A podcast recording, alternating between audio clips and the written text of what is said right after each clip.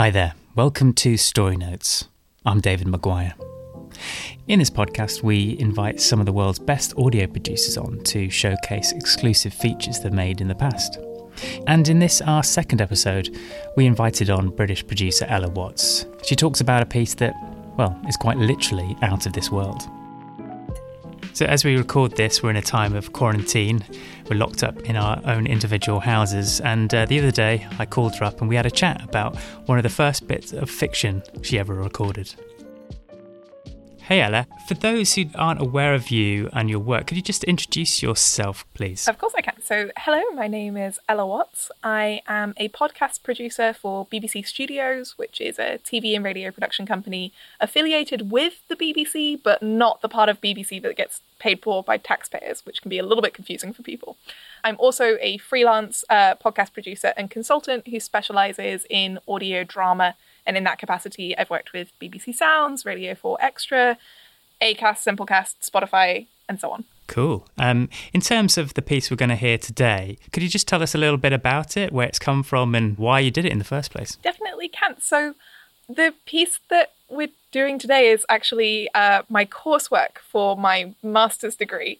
Uh, which I really loved and have always wanted to share with more people and have not had a good kind of excuse or reason to do. And so uh, I was really excited to be able to kind of share it and talk about it and geek out about it. And I sort of set myself a goal with this one that all of the sound effects would be things that I had created and recorded myself because I really enjoy field recording and I also really enjoy genre fiction. And without the ability to stick a microphone in front of a dragon, I find it quite interesting figuring out how you can apply that lovely like texture of field recording techniques to things that are profoundly unreal that you cannot record. And that was the challenge I set myself with this, and I had a lot of fun with it. Um, so this is Ink, produced by me, Ella Watts. Hey, hey kid. Where's your mom? Oh, she's not here. You lost? No, I don't live with my mum. Right. Okay, so uh so where's your dad? I don't live with them either. My sister looks after me. Oh, fair enough. Where, where, where's your sister? She's working right now. In there. I see. Uh, okay, uh, you got the day off school? Kind of. I'm doing a project. Really? What's about? It's about tattoos. Ink's tattoos specifically. I'm getting people to tell me stories about times when they think their tattoos got them out of trouble. Like escaping supernova and black holes and asteroid belts and stuff. It's nice.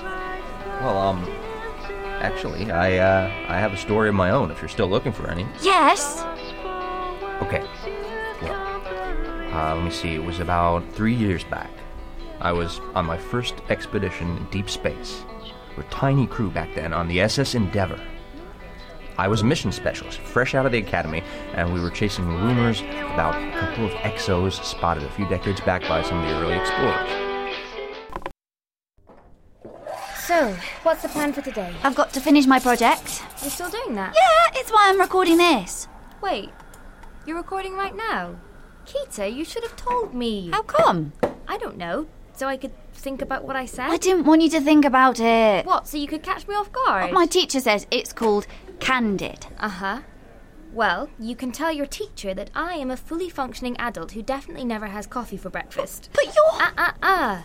Hush, you. Eat your eggs. I'm full. Can't we just. No. You're recording, which means I'm on my usual responsible guardian duties. If I stop recording, can I throw them away? No. Seriously, Kay. Eat up. You're a growing girl. Fine. So, what are you doing today? Are you interviewing me? Maybe. Well, I'm going to work. What do you do? You know what I do. No, yeah, but it's for the listeners. Okay. All right. For the listeners, I'm a tattoo artist. I have a parlor in the Western Quarter. Does anybody else work there? No, it's just me for now. Though it would be nice to get someone to help me handle the paperwork. Who do you do tattoos for? Paperwork not interesting enough, huh? All right. Um, well, mostly sailors, deep spacers.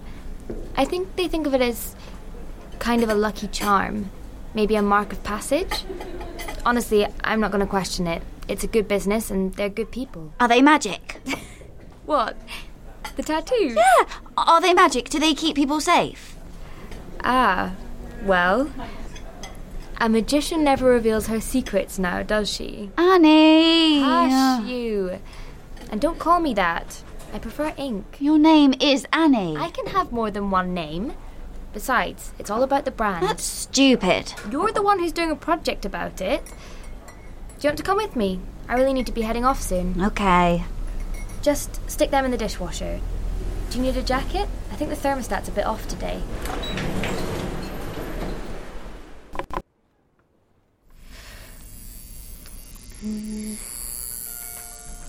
What are you drawing? Hmm? What's it supposed to be? Oh, um, it's a kraken, basically. What's a kraken? It's like a really big octopus that lives at the bottom of the sea. Oh. How come it's wrapping its tentacles around that ship?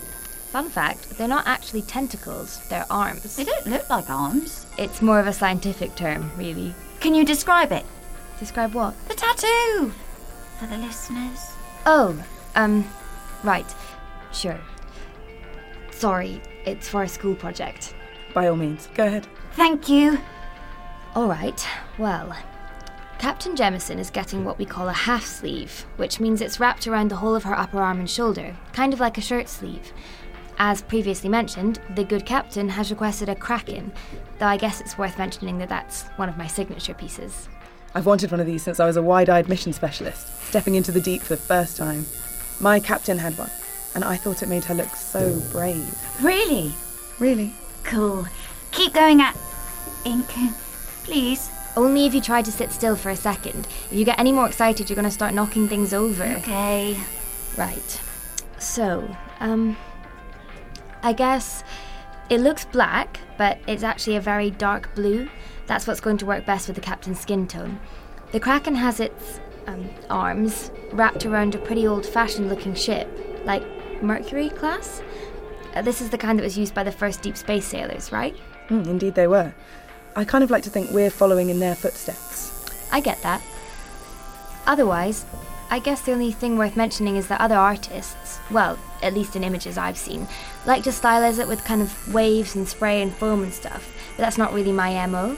So instead, we've got stars and nebula, like the galaxy is rippling and wrapped up around you. Um, actually, that's kind of the hardest part. The creature itself is fairly straightforward, nice, long, broad strokes. But I'm a bit of a perfectionist, and the stars require a lot of attention to detail.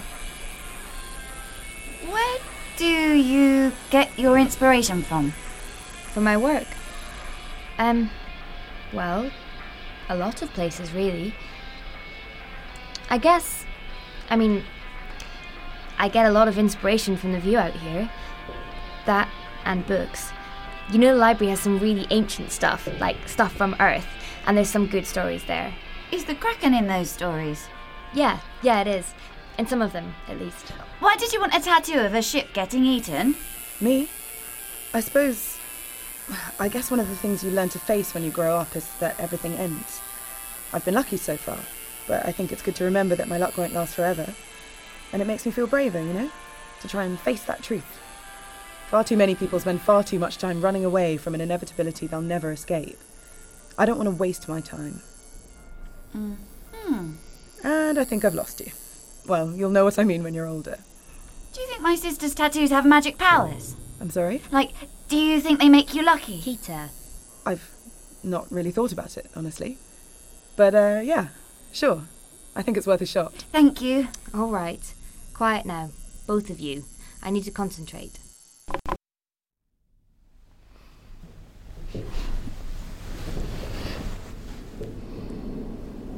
A tattoo? Keita, it's late. Go back to sleep. I'm serious, Annie. Please, can I have a tattoo? We can talk about this in the morning, Kate. Just shut your eyes for now. But I can't sleep. I can't stop thinking about it. Thinking about what? Your tattoos. What about them? They keep you safe and they keep other people safe. They're magic. Kita. And if I get one, then it'll keep me safe and then nothing bad will ever happen to me. What, what are you worried is going to happen to you? I don't know. Stuff. What kind of stuff? Kita? How come you never call me Star? What? My dad used to call me Star. He said it was because I was special, but you never do. Do you want me to call you Star? I don't know. I just don't know why you don't do it. Do you not think I'm special? Is that why you won't let me have a tattoo? Hey, hey, slow down, kiddo. I didn't say you couldn't have a tattoo, just not yet. Why? Because you're still growing. It's really painful, and if you get one now, it'll get all stretched and changed as you get bigger. You don't want to have a rubbish tattoo, do you? Mm, no. Right, of course you don't. Now, about these bad things. What are you worried about? Did something happen? No, it's just. Just what? I don't know, I just feel bad. Are you worried about something? You've been a little quiet lately. Maybe I just feel shaky. Do you remember when you started feeling shaky? A couple of weeks ago. We were doing like safety stuff at school. Ah, They were talking about fires and stuff, and you know, there's a lot of things that can go wrong on a space station. Eh, It's not as bad as it used to be, but still, like, if one person makes a mistake, then everything could just fall apart. well, I mean, that's what we have Darwin for, remember? Yeah, but what if someone switches them off? Well, what if, like, an asteroid crashes into us and you're at work and I'm at school and we get separated? Or what if something happens to you? What if. What if something happens to the station and you get hurt and, and, and then I'm all by myself? Or, or what if they send me back to mum and dad and then you'll be gone and I'll be by myself and. Hey, and- hey, hey, hey. Whoa. Shh. It's okay. It's okay, it's okay. Listen to me, alright? I'm not going anywhere. Nothing bad is going to happen to me or the station. And if it does, then you're not going to end up by yourself and you're not going back to live with mum or your dad, okay? I made you a promise, remember? But what if a ship hits the station and there's an explosion, or the airlock breaks, or we all get sick, or there's a fire, or or or? Okay. Well, first of all, I think maybe I need to have a chat with your teacher about exactly how enthusiastically they're teaching you about station safety. But second, okay, look at me. You're right. I might not always be able to be there for you. And I will fight tooth and nail to make sure that that never happens. I will do everything within my power to stay by your side for as long as you need me. And I'm pretty strong, right? Hey? Mm, yes. but space is pretty strong too.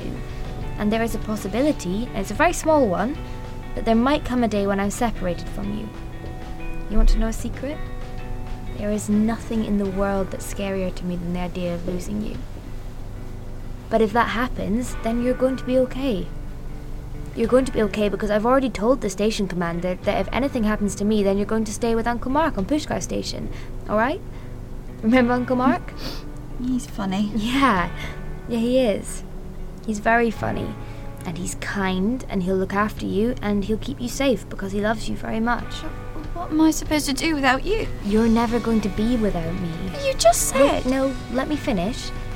I might not be able to be with you always like we are now, but even if something very bad happens, I promise, part of me will always be with you. Right here. And you know what? What? Do you know what people are made of? Skin and bones and stuff. Well, yes, but we're what scientists call a carbon based life form. You know what carbon is, right? like carbon fiber. Yeah, like that. So all human beings are built on very tiny pieces of carbon, but carbon is very special. It's a chemical element that can only be made under very specific circumstances. Like what? Carbon can only be made when a star goes supernova. When a star dies, carbon gets made, and that's what we need to make people. So, do you know what that means? No. That's okay. Well, it means that we're all made of stardust. And when we die, when we die, we're given back to the stars. So, if you ever lose me and you want to know where I am, then I want you to know that all you have to do is look out the window, look at the stars, and I'll be there, looking back at you. And you know what, Kita? What? I will be so proud of you. and I will always, always love you so much. I love you too. Okay, well, we're awake now. How about we make the most of it? Do you fancy a midnight feast? Yes, please. Come on then.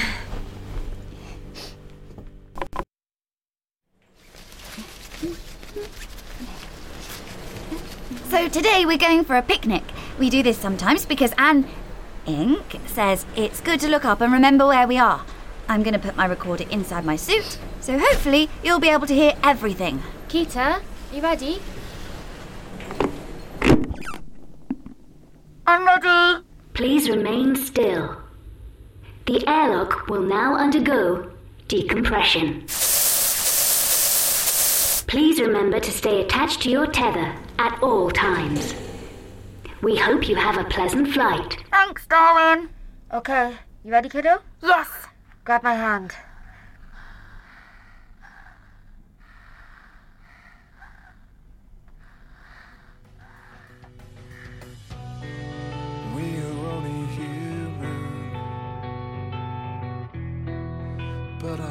How about here?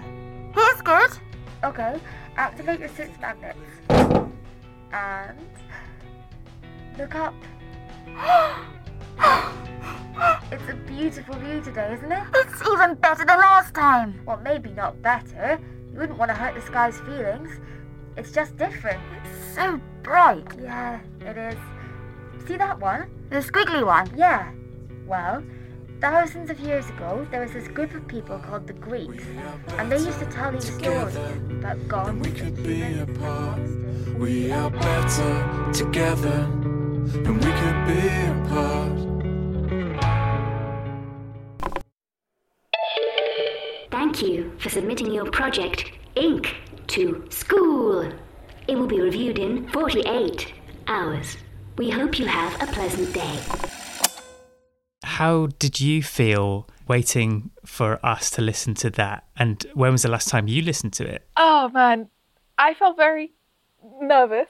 I am not used to having to immediately talk to people after I have after they've listened to something I've made, and I made this a while ago now, and I was sort of listening and going, hmm, ah, I would I would fix that, I would change that uh, the whole way through. For me, it sounded like it was a, you know, obviously it was this fantasy format, but there was something quite autobiographical about it. Something that maybe the the kid was like an inner voice, inner worries, and the adult in the spaceship was was someone kind of like getting a bit of perspective on on troubles. When you wrote this, was that something you you had in mind? Yeah, kind of. So I had a, a, a troubled childhood, as many people did, and I often want to write about it and can't, and find that it's easier to kind of go at it sideways through things like genre fiction and and um, changing details. And with this, yeah, there was there was part of that which was this kind of sense of like family not being quite what you expect it to be, and in different places and a little dysfunctional but still good. But there was also Okay, I'm not sure how well I achieved it, but the idea originally was that I wanted it to be Kita, the kid, without realizing it, capturing the moment that she realizes that death is is a, is is real as a thing. Um, because I've been talking a lot to a friend of mine who works in museums where they obviously have to teach kids about death because like what's in the mummy's sarcophagus, and I find it really interesting that there's that moment in a child's life, and it's quite a fragile moment where they suddenly become aware of death, and some children become earlier for for re- for various traumatic reasons, and others become aware much later, and maybe it's harder in some ways when you become aware of it later. But I kind of had this idea that I really, if you live somewhere like a space station, if you live somewhere kind of dangerous, um, and on quite a kind of precarious like edge of humanity, how do you deal with things like risk and harm and death? And especially if you're a child, how do you like at what point do you become aware of that? Because if you're not aware of death, then you're going to kind of pop yourself out an airlock just for funsies because you're a child and you don't think that there's a consequence to that. Yeah, interesting. And, and in terms of the tattoos as well, the, is the kraken? Did you say? Like that seemed maybe like a metaphor for something else. You know, kind of pulling down ships. This kind of the fear of the unknown.